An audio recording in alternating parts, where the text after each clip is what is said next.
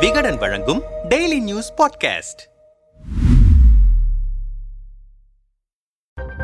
இந்திய சீன ராணுவ மோதல் விவாதத்திற்கு மத்திய அரசு மறுப்பு ஒன்று சேரும் எதிர்க்கட்சிகள். அருணாச்சல பிரதேச எல்லையில் இந்திய பாதுகாப்புக்குள் சீன ராணுவம் ஊடுருவ முயன்றபோது இருநாட்டு ராணுவத்தினருக்கும் இடையே மோதல் ஏற்பட்டதாக வெளியான செய்திகள் பரபரப்பை ஏற்படுத்தியிருக்கின்றன. டிசம்பர் ஒன்பதாம் தேதி நடந்ததாக சொல்லப்படும் அந்த சம்பவம் குறித்த செய்தி மூன்று நாட்களுக்கு பிறகுதான் வெளியே தெரிய வந்தது. இந்த விவகாரம் குறித்து நாடாளுமன்றத்தில் விவாதம் நடத்தப்பட வேண்டும் என்று எதிர்க்கட்சிகள் வலியுறுத்தி வருகின்றன. ஆனால் விவாதத்திற்கு மத்திய அரசு தயாராக இல்லை. அதனால் நாடாளுமன்றத்தில் டிசம்பர் பதிமூன்றாம் தேதியன்று கடும் அமளி ஏற்பட்டது. காங்கிரஸ் சிவசேனா ராஷ்டிரிய ஜனதா தளம் சமாஜ்வாடி மார்க்சிஸ்ட் கம்யூனிஸ்ட் கட்சி இந்திய கம்யூனிஸ்ட் கட்சி ஜார்க்கண்ட் முக்தி மோர்ச்சா உள்ளிட்ட எதிர்க்கட்சிகளின் உறுப்பினர்கள் நாடாளுமன்றத்தின் இரு அவைகளிலும் வெளிநடப்பு செய்தனர். இந்தியா சீனா இடையிலான எல்லை பிரச்சினை நீண்ட காலமாக இருந்து வருகிறது. வடகிழக்கு மாநிலமான அருணாச்சல பிரதேசம் மற்றும் லடாக் ஆகிய பிராந்தியங்கள் தங்களுக்கு சொந்தமானவை என்று சீனா உரிமை கோரி வருகிறது. இந்த நிலையில்தான் இரண்டாயிரத்தி இருபதாம் ஆண்டு ஜூன் பதினைந்தாம் தேதி கிழக்கு லடாக்கில் உள்ள கல்வான் பள்ளத்தாக்கு எல்லை பகுதியில் இந்திய சீன ராணுவ வீரர்களுக்கு இடையே கடுமையான கைகலப்பு ஏற்பட்டது. அதில் இருபது இந்திய வீரர்கள் கொல்ல கொல்லப்பட்டனர். சீன தரப்பில் முப்பத்தி எட்டு பேர் பலியானதாக சர்வதேச ஊடகங்கள் செய்தி வெளியிட்டன. ஆனால் தங்கள் தரப்பில் நான்கு பேர் மட்டும் உயிரிழந்ததாக சீனா கூறியது.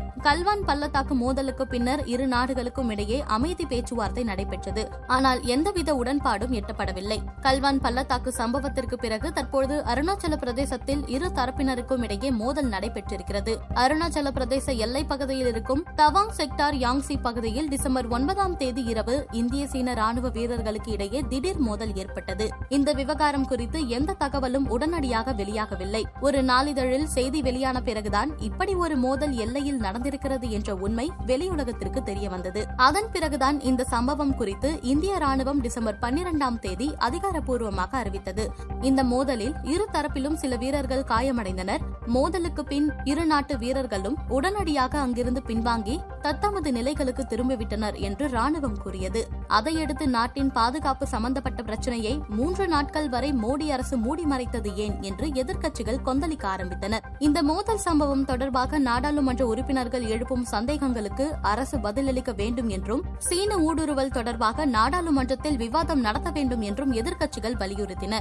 காங்கிரஸ் தலைவர் சோனியா காந்தி தலைமையில் எதிர்க்கட்சிகள் டிசம்பர் பதினான்காம் தேதி நாடாளுமன்றத்திலிருந்து வெளிநடப்பு செய்தன. அதில் காங்கிரஸ் கட்சி C P M C P I திமுக மதிமுக ராஷ்டிரிய ஜனதா தளம் ஐக்கிய ஜனதா தளம் திரிணாமுல் காங்கிரஸ் தெலுங்கு தேசம் ஆம் ஆத்மி உட்பட பதினேழு கட்சிகள் கலந்து கொண்டன. எதிர்க்கட்சிகள் கொடுத்த அழுத்தம் காரணமாக நாடாளுமன்றத்தில் பாதுகாப்புத்துறை அமைச்சர் ராஜ்நாத் சிங் விளக்கமளித்தார். எல்லை மோதலில் நம் வீரர்கள் கொல்லப்படவோ படுகாயமடையவோ இல்லை. இரு தரப்பிலும் வீரர்களுக்கு சிறிய காயங்கள் ஏற்பட்டிருக்கின்றன. நம் ராணுவம் உரிய நேரத்தில் நடவடிக்கையில் இறங்கியது. அதனால் சீன ராணுவத்தினர் தங்களது நிலைகளுக்கு திரும்பி சென்றனர். மோதல் சம்பவத்தை தொடர்ந்து டிசம்பர் பதினோராம் தேதி இரு நாட்டு ராணுவ அதிகாரிகள் இடையேயான பேச்சுவார்த்தை நடைபெற்றது. அப்போது எல்லை ஊடுருவல் முயற்சிகளை சீன ராணுவம் மறுத்தது. அதே நேரம் எல்லையில் அமைதி நிலைநாட்டப்படும் என்று சீன தரப்பு தெரிவித்தது என்று ராஜ்நாத் சிங் விளக்கமளித்தார். இந்த விவகாரம் குறித்து குறித்து நாடாளுமன்றத்தில் விவாதிக்க ஆளும் தரப்பு மறுத்த காரணத்தால் காங்கிரஸ் உள்ளிட்ட பதினேழு எதிர்க்கட்சிகள் அவைகளிலிருந்து வெளிநடப்பு செய்தன.